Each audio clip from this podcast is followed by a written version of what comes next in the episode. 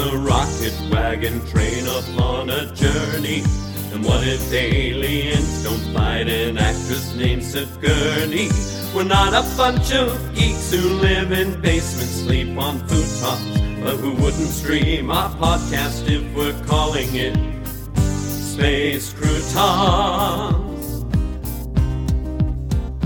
It's an intergalactic robot automatic moon dust sporadic trip around the sun. It's a totally terrific, proven scientific, freaking fantastic phaser set to fun. It's Space Crouton. We think Get your spacesuit on. it's pink. We're triple Q. On that you can rely. And once you've tossed your salad in your flying saucer It's valid. to add space croutons for lunching with Lucy in the sky. With Neil Diamond. Lucy in the sky. I love Neil Diamond. Lucy in the sky. No, not Neil Diamond. With space croutons. Okay, Sally, let's go with the Italian opening White King's Pawn to E4. And welcome everyone to Space Croutons, as usual coming from Van Helsing, parked in a secret locale and ready to get our story on. Curdy Clammerwood at your service, and sitting across the virtual chessboard from me is that competitive consciousness of the AI world and my co-host, Sally. Curdy, I will counter with Black King's pawn to c5.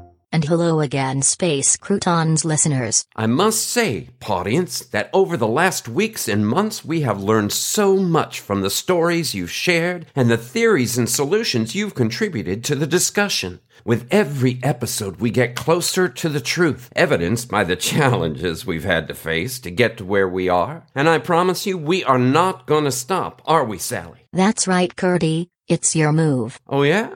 Well, let's see. Knight to F3. Knight to c6.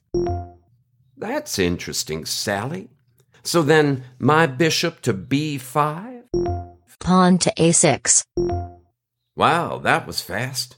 Perhaps while I consider my next move, we should hear from our sponsor for the day. Here are the Rambler Family Ramblers with River of Love. on any road, somehow lost and lonely, and seeking something we can't see. But if we could only open up our heart, then love would flood humanity. Wash yourself the cool and cleansing water. Cleansing water. Drink deep until you've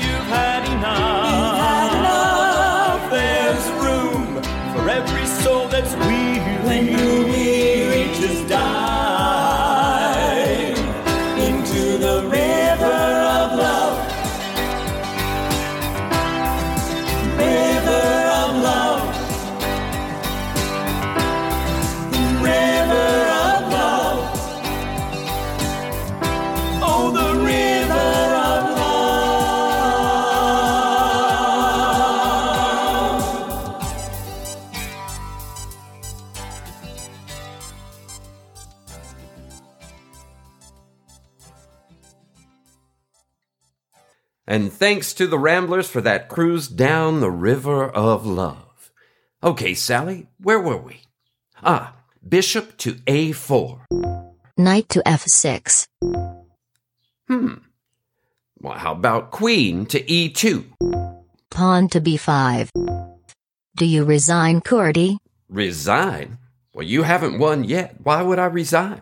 Because you're running out of safe moves, Curdy. Sally? No, Curdy. It's me, Mr. Nope Not Yet. Huh? Your mysterious benefactor? Our chess game has been going on far longer, and I'm just about to mate you. Where's Sally? And where are you? Sally is still there, and I'm closer than you think. Another one of your lies. Now, don't be rude. Aren't you even the least bit grateful? Grateful? Oh, okay. Well, thanks for hiding the truth from me and manipulating me and, and what was that other thing? Oh, yeah, launching me into space. See, that wasn't so hard. And you're welcome.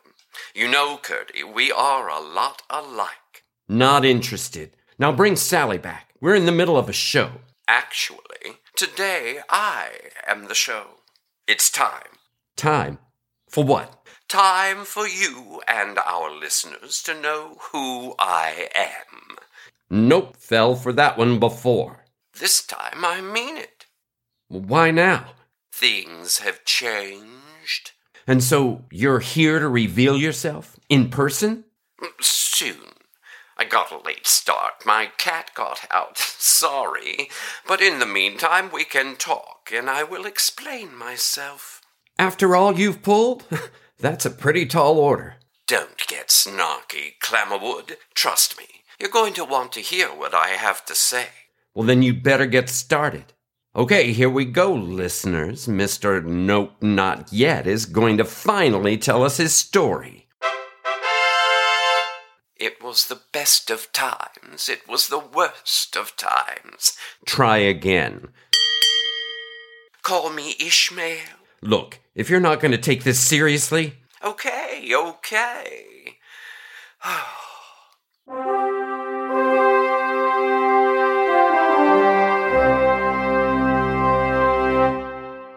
A long time ago, in a galaxy far, far away. That does it.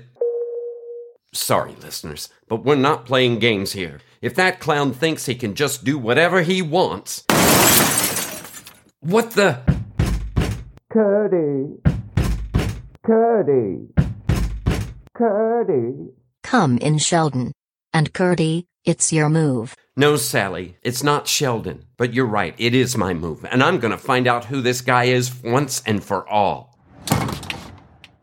I'm stepping out of the back of the van and looking up. I, oh, wow. There's an identical van sitting squarely on top of Van Helsing. Hello, Curdy. Yes, it's really me, your mysterious benefactor, and my name is.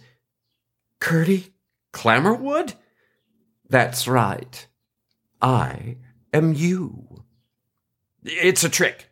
You can't be me, can't I? I believe what is going on here is similar to moving a pawn to the opposite side of the board and promoting it to a second queen. Yeah, that's it. He's some kind of alien, a shapeshifter. Negative. Sensors indicate humanoid Earth being, but not Sheldon. Being an alien would have made things a lot easier, but no, um, I am actually you. How? Well, you've been to the other dimension. I'm you from there. And you are the reason I came here. That's why you came to me? To do the podcast? The Lord helps those that help themselves. And that's how you've kept track of me, my, my whereabouts, my work. It helps that I understand how you think and plan, yes. You can read my mind?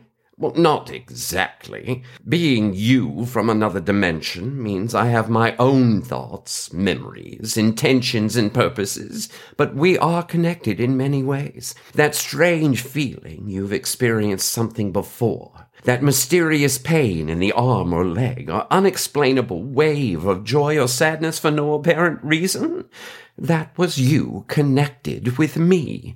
You just didn't know it at the time. And you've been here the whole time we've been podcasting? Well, why not tell me the truth from the beginning instead of all the manipulation? I never manipulated you. I just knew what choices you would most likely make and put you on the path to act on those choices. And you must admit, I have also taken good care of you. Oh, you mean the money? The technology? Even the research documents, all of that was just a means to an end. To get what you wanted, that's not taking care of me. But I gave you Sally. Sally? Sally, did you know about, about him? As I stated when you activated me, I possess no knowledge of where I came from, only that I am programmed to help you, Curdy. Well, you shot me into space. It was important that you travel to the other, uh, that is, my dimension. I figured that placing you in orbit, you would figure out the rest, and you did. You had to go there to understand why I needed your assistance with the Quardax, and assist me you have. The people there, they explained why they need the Quardax back, to resolve eternity. And Dandy explained why the objects are important to her, to bring back her mate. But you, well, it's different. You've held your cards to your chest and revealed just enough to urge me on, making me think I knew why I was helping, but I never really did. What if I didn't make it back here from your other dimension? Well, that was a gamble I, and therefore you, were willing to take. And see, here you are, safe and sound, and continuing our good work. And thanks to you, and therefore me, it's going to be a great success. What do you mean, thanks to me? Come on up to my penthouse and I'll explain. Don't worry, my van is equipped like yours, and the podcast can continue from there. Sally can come too.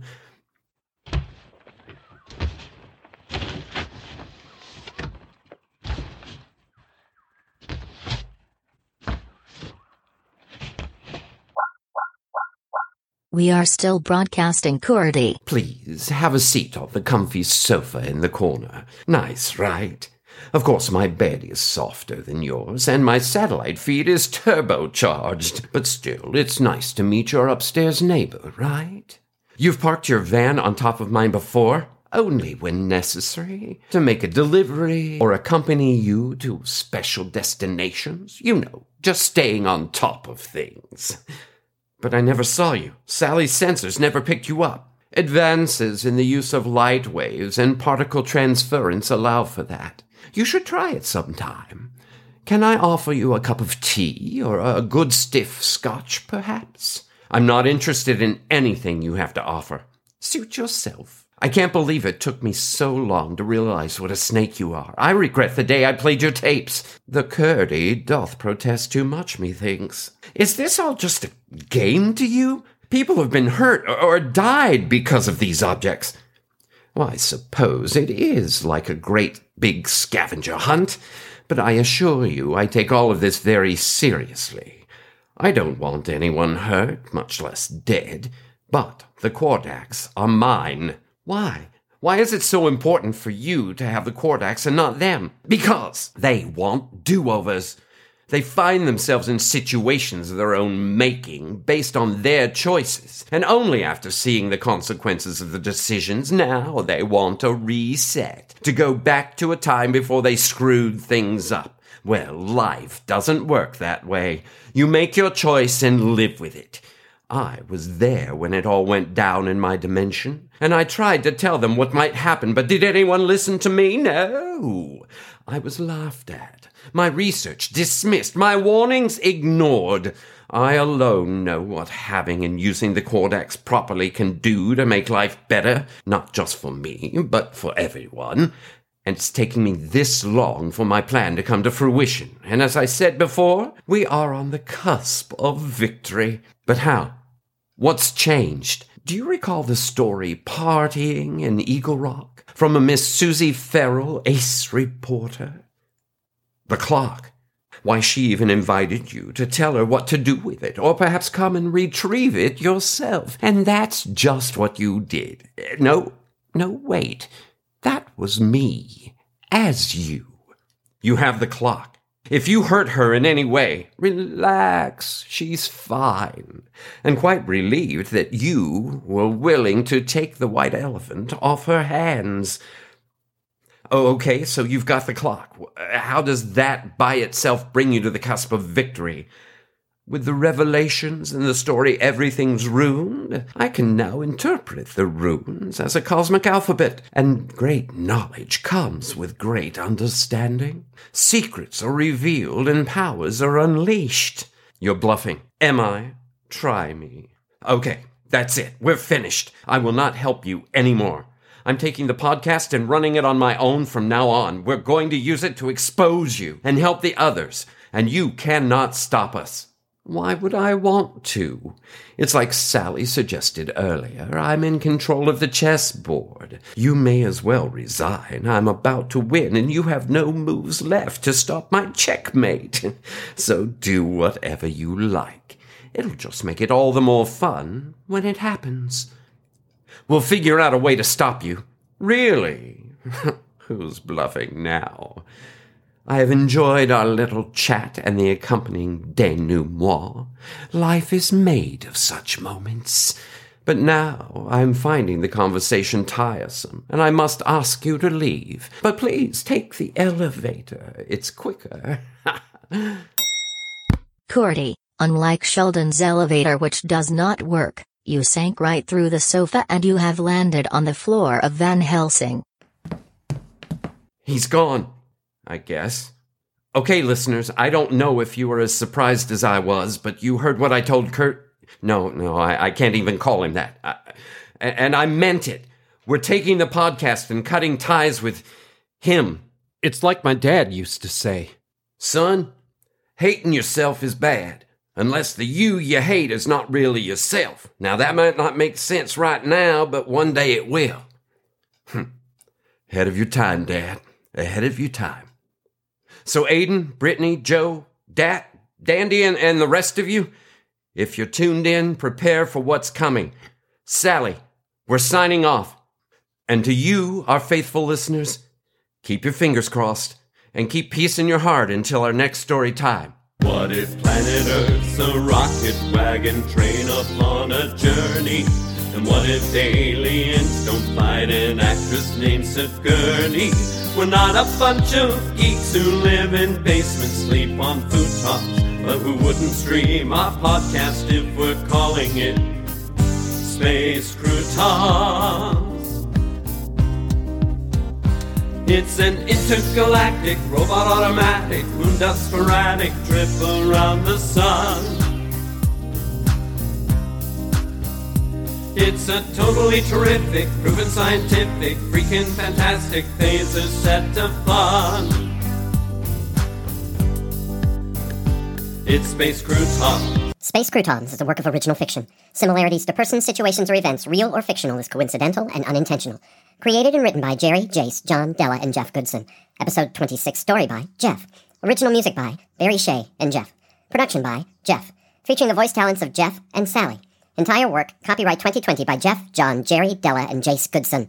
This has been a Good Witch audio production.